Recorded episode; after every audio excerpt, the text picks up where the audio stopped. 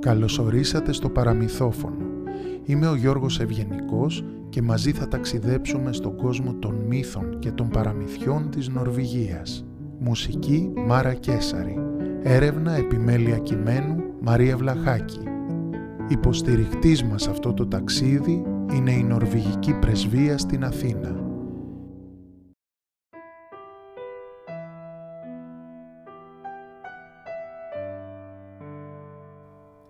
Μια φορά και έναν καιρό, στο βασίλειο της Νορβηγίας ζούσαν τρία αδέλφια φτωχά και ορφανά. Μια μέρα τα δύο μεγαλύτερα αδέλφια αποφάσισαν να φύγουν από το χωριό τους για να βρουν την τύχη τους. Δρόμο πήραν, δρόμο άφησαν και έφτασαν σε ένα δάσος. Κάθισαν κάτω από ένα δέντρο για να ξεκουραστούν και να φάνε. Τότε τους πλησίασε μια γερόντισα και ζήτησε λίγο φαγητό. Τα δύο αδέλφια δεν έδωσαν ούτε ψίχουλο. Συνέχισαν το δρόμο τους και έφτασαν στο κάστρο του βασιλιά. Ζήτησαν δουλειά και έμειναν εκεί. Σε λίγες ημέρες ο μικρός αδελφός πήρε το όπλο του και ξεκίνησε το ταξίδι του για να βρει και εκείνο την τύχη του κάθισε να ξαποστάσει σε ένα δάσος και είδε σε ένα δέντρο μια ζωγραφιά να κρέμεται από ένα κλαδί. Το πρόσωπο μιας όμορφης κοπέλας έλαμπε επάνω στο χαρτί. Ήταν το πιο γλυκό πρόσωπο που είχε δει ποτέ στη ζωή του. Πήρε τη ζωγραφιά στα χέρια του και την κοιτούσε. Δεν του κατέβαινε μπουκιά. Όπως καταλαβαίνετε είχε αγαπήσει την κοπέλα μόνο και μόνο από τη ζωγραφιά. Τότε η γερόντισα ήρθε κοντά του και του ζήτησε λίγο φαγητό. «Όλο δικό σου γιαγιάκα, πάρ το να χορτάσεις», της είπε. «Μου έδωσες φαγητό και με είπες γιαγιάκα. Κανένας δεν με έχει βοηθήσει τόσα χρόνια και κανένας δεν με έχει πει γιαγιάκα. Είσαι παιδί μάλαμα και θα σου ανταποδώσω το καλό που μου έκανες», είπε η γερόντισα και του έδωσε μια μάλινη μπαλίτσα. «Όταν χρειαστείς βοήθεια, άφησε την μπαλίτσα να κυλήσει μπροστά σου και εκείνη θα σε οδηγήσει εκεί που πρέπει». «Και η κοπέλα στη ζωγραφιά» ρώτησε το παλικάρι και της έδειξε το χαρτί. «Άσε την κοπέλα και μη σκοτίζεσαι ποια είναι. «Συμφορές θα σε βρούνε, μην ανακατεύεσαι», απάντησε η γερόντισα. Το παλικάρι την ευχαρίστησε για τη συμβουλή, πήρε τη ζωγραφιά και υποσχέθηκε στον εαυτό του να βρει την κοπέλα. Την κοπέλα των ονείρων του.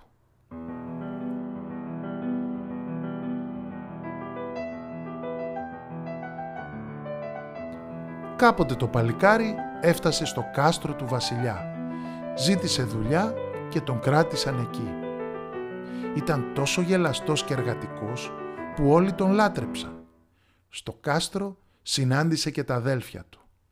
Εκείνα ξαφνιάστηκαν και θύμωσαν σαν είδαν τον μικρό τους αδελφό.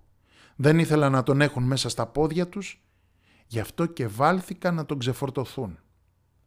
Ακούστε λοιπόν τι σκαρφίστηκαν με το νου τους.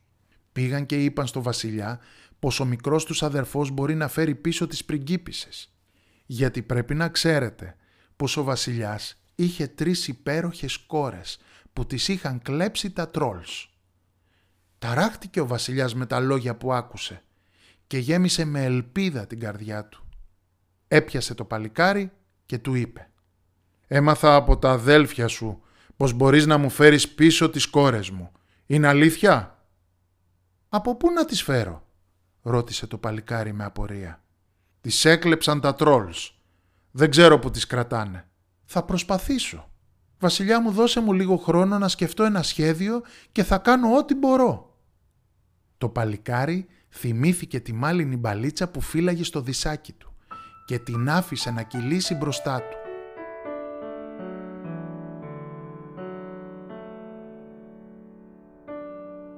Με μιας παρουσιάστηκε η γερόντισα. «Θέλω να γλιτώσω τις πριγκίπισσες από τα τρόλς, γερόντισα», της είπε το παλικάρι. «Πάρε μαζί σου το όπλο σου, σιδερένια καρφιά και πέταλα αλόγων και μπόλικο κρέας. Έπειτα ρίξε πάλι τη μάλινη μπαλίτσα. Έχε τον νου σου στον αετό και το μωρό. Αποκρίθηκε η γερόντισα και εξαφανίστηκε. Έτσι και έκανε το παλικάρι. Μάζεψε όλα τα απαραίτητα για το μεγάλο ταξίδι και έριξε χάμω τη μάλινη μπαλίτσα. Δεν πρόφτασε να κυλήσει λίγο πιο κάτω η μπαλίτσα και το παλικάρι βρέθηκε σε ένα απέραντο δάσος. Στο κλαδί μίας φλαμουριάς καθόταν ένας αετός και αγνάντευε. «Σε τι μπορεί να μου φανεί χρήσιμος ένας αετός» αναρωτήθηκε το παλικάρι. Εκείνη τη στιγμή σαν να άκουσε κλάματα μωρού. Και ο αετός άκουγε τα κλάματα, αλλά δεν έδινε και πολύ σημασία. Το παλικάρι ακολούθησε τον ήχο και έψαξε ανάμεσα στα δέντρα. Βρήκε ένα τρόλ τόσο δά μικρούλικο να πηγαίνει πέρα δόθε και να κλαψουρίζει τρομαγμένο.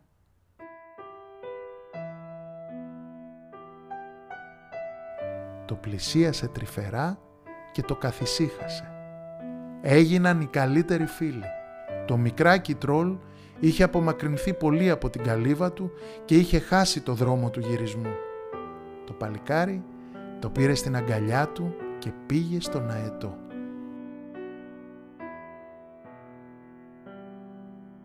Τον σημάδεψε με το όπλο και του είπε «Το μωράκι τρόλ χάθηκε στο δάσος.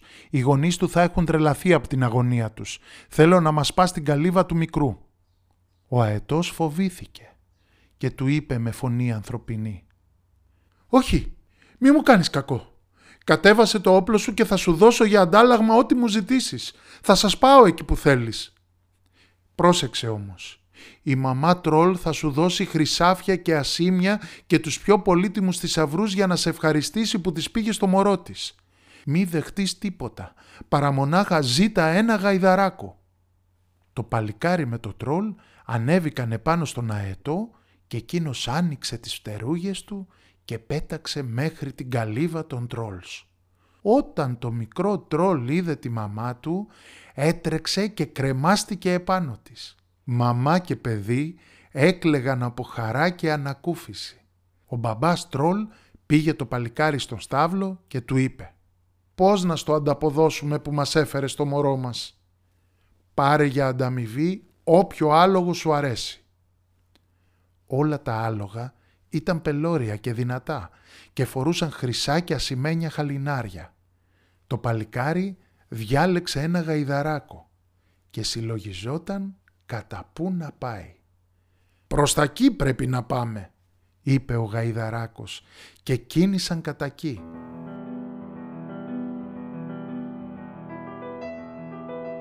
Μέχρι που είδαν στον ορίζοντα το ασημένιο κάστρο των τρόλς.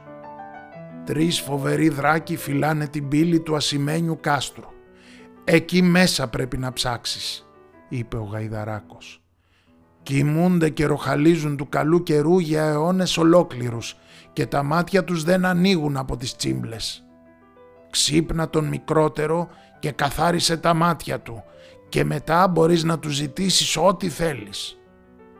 Το παλικάρι καθάρισε τα μάτια του μικρού δράκου και του έδωσε κρέας να φάει και να στυλωθεί.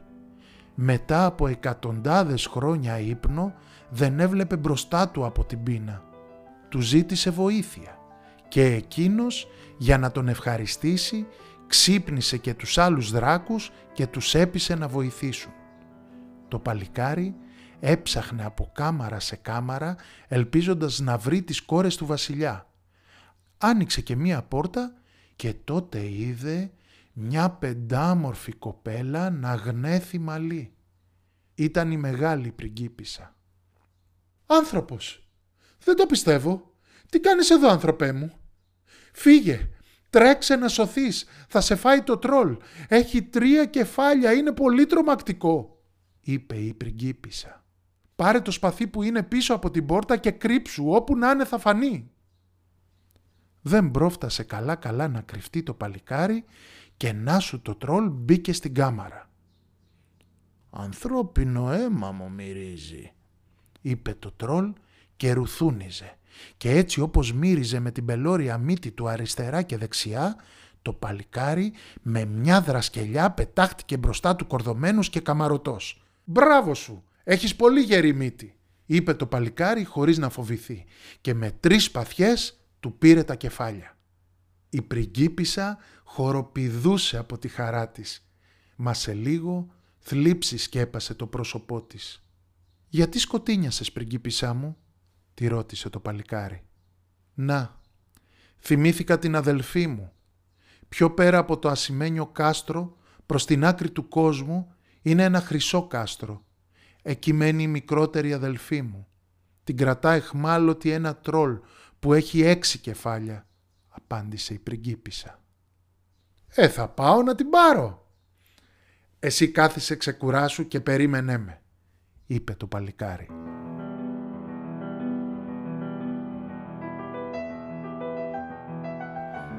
Μια και δυο πήρε τον γαϊδαράκο και τους τρεις δράκους και κίνησαν για την άκρη του κόσμου.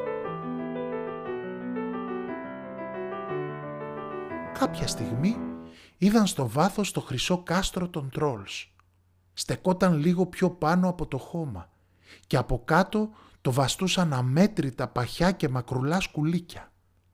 Αηδία και απελπισία το έπιασε το παλικάρι. «Μην ανησυχείς», είπε ο γάιδαρος. «Βάλε κάτω από το κάστρο τα σιδερένια καρφιά και τα πέταλα αλόγων για να σταθεί στη θέση του. Βάλε και κλαδιά από τα δέντρα και άναψε φωτιά. Τα σκουλίκια θα γίνουνε στάχτη και το κάστρο ούτε που θα κουνηθεί». Έτσι έκανε το παλικάρι και σε λίγο να σου φάνηκε και το τρόλ με τα έξι κεφάλια. Είδε δράκους, γαϊδάρους, σκουλίκια και σίδερα να καίγονται και κοινού όλη του η σκοτούρα ήταν το παλικάρι. «Ανθρώπινο αίμα μου μυρίζει», είπε το τρόλ και με μια στο παλικάρι του έκοψε και τα έξι κεφάλια. Έπειτα μπήκε στο χρυσό κάστρο και έψαχνε για τη μεσαία πριγκίπισσα. Τη βρήκε στην κάμαρά της να κοιμάται και να μην ξυπνά ούτε με φωτιές ούτε με κανόνια. Δεν ήξερε τι να την κάνει. Να την πάρει σηκωτή. Σκέφτηκε λοιπόν, ξανασκέφτηκε και είπε στους τρεις δράκους να κουβαλήσουν το χρυσό κάστρο και να πάνε να το ακουμπήσουν δίπλα στο ασημένιο κάστρο. Έτσι και έγινε. Όλοι μαζί γύρισαν πίσω και το επόμενο πρωί μια απίθανη έκπληξη περίμενε τη μεγάλη πριγκίπισσα είδε από το παραθύρι του χρυσού κάστρου την αδελφή της ξαπλωμένη στο κρεβάτι της κάμαράς της. Τρελάθηκε από τη χαρά της και άρχισε να της φωνάζει να ξυπνήσει και να σηκωθεί. Η μεσαία πριγκίπισσα ούτε άκουγε ούτε κουνιόταν. Είχε πέσει σε ύπνο βαθύ. «Πρέπει να της φέρουμε να πιει νερό της ζωής και του θανάτου», είπε ανάστατη η μεγάλη πριγκίπισσα στο παλικάρι. Θα το βρούμε στο πηγάδι έξω από το χρυσό κάστρο που κρέμεται από τα ουράνια. Είναι στην άλλη άκρη του κόσμου. Εκεί ζει και η μικρή μας αδελφή. «Ε, θα πάω να την πάρω, θα φέρω και το μαγικό νερό». «Εσύ κάθισε να προσέχεις την αδελφή σου και περίμενέ με», είπε το παλικάρι.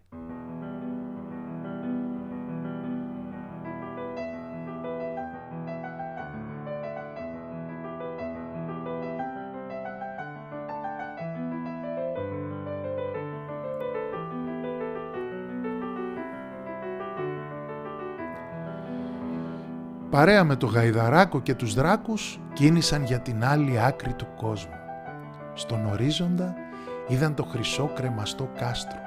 Έλαμπε σαν αστέρι και φώτιζε τον δρόμο τους. Γύρω και κάτω από το κάστρο κοιμούνταν και ροχάλιζαν τα πιο πελώρια θεριά. Οι δράκοι ξεκρέμασαν το κάστρο από τα ουράνια σχοινιά που το βαστούσαν και σιγά σιγά το κατέβασαν και το ακούμπησαν στο χώμα. Το παλικάρι πέρασε αθόρυβα ανάμεσα από τα θεριά. Πολύ προσεκτικά μην τυχόν και τους πατήσει καμιά ουρά. Εκεί δίπλα στο κάστρο ήταν και το πηγάδι. γέμισε το παγούρι του με το νερό της ζωής και του θανάτου και έπειτα μπήκε μέσα στο χρυσό κάστρο. Στην πιο μεγάλη κάμαρα που ήταν φτιαγμένη από διαμάντια, σμαράγδια, ρουμπίνια και τις πολυτιμότερες πέτρες, είδε την πριγκίπισσα να κοιμάται ξαπλωμένη σε ένα ολόχρυσο κρεβάτι. Το παλικάρι ξέχασε και το νερό και τα θεριά και χάζευε την πριγκίπισσα σαν μαγεμένος. Ήταν η κοπέλα που έψαχνε, η όμορφη της ζωγραφιάς. Τότε ακούστηκε η βροντερή φωνή του τρόλ να λέει «Ανθρώπινο αίμα μου μυρίζει». Το παλικάρι στάθηκε μπροστά του και δίχως να χάσει στιγμή με μιας έκοψε και τα εννέα του κεφάλια.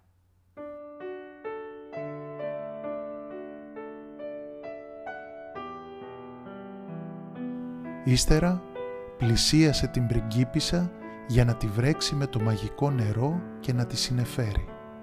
Η καρδιά του κόντευε να σπάσει.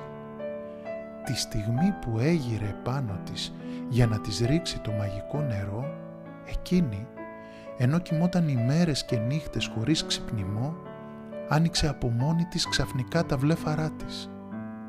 Τον κοίταξε και του είπε «Απομένουν τρία χρόνια ακόμη που πρέπει να μείνω εδώ. Πήγαινε εσύ στο κάστρο του πατέρα μου και θα έρθω εγώ να σε βρω. Αν αργήσω, τότε έλα να με πάρεις» αποκοιμήθηκαν ο ένας πλάι στον άλλον και αφέθηκαν στο όνειρό τους.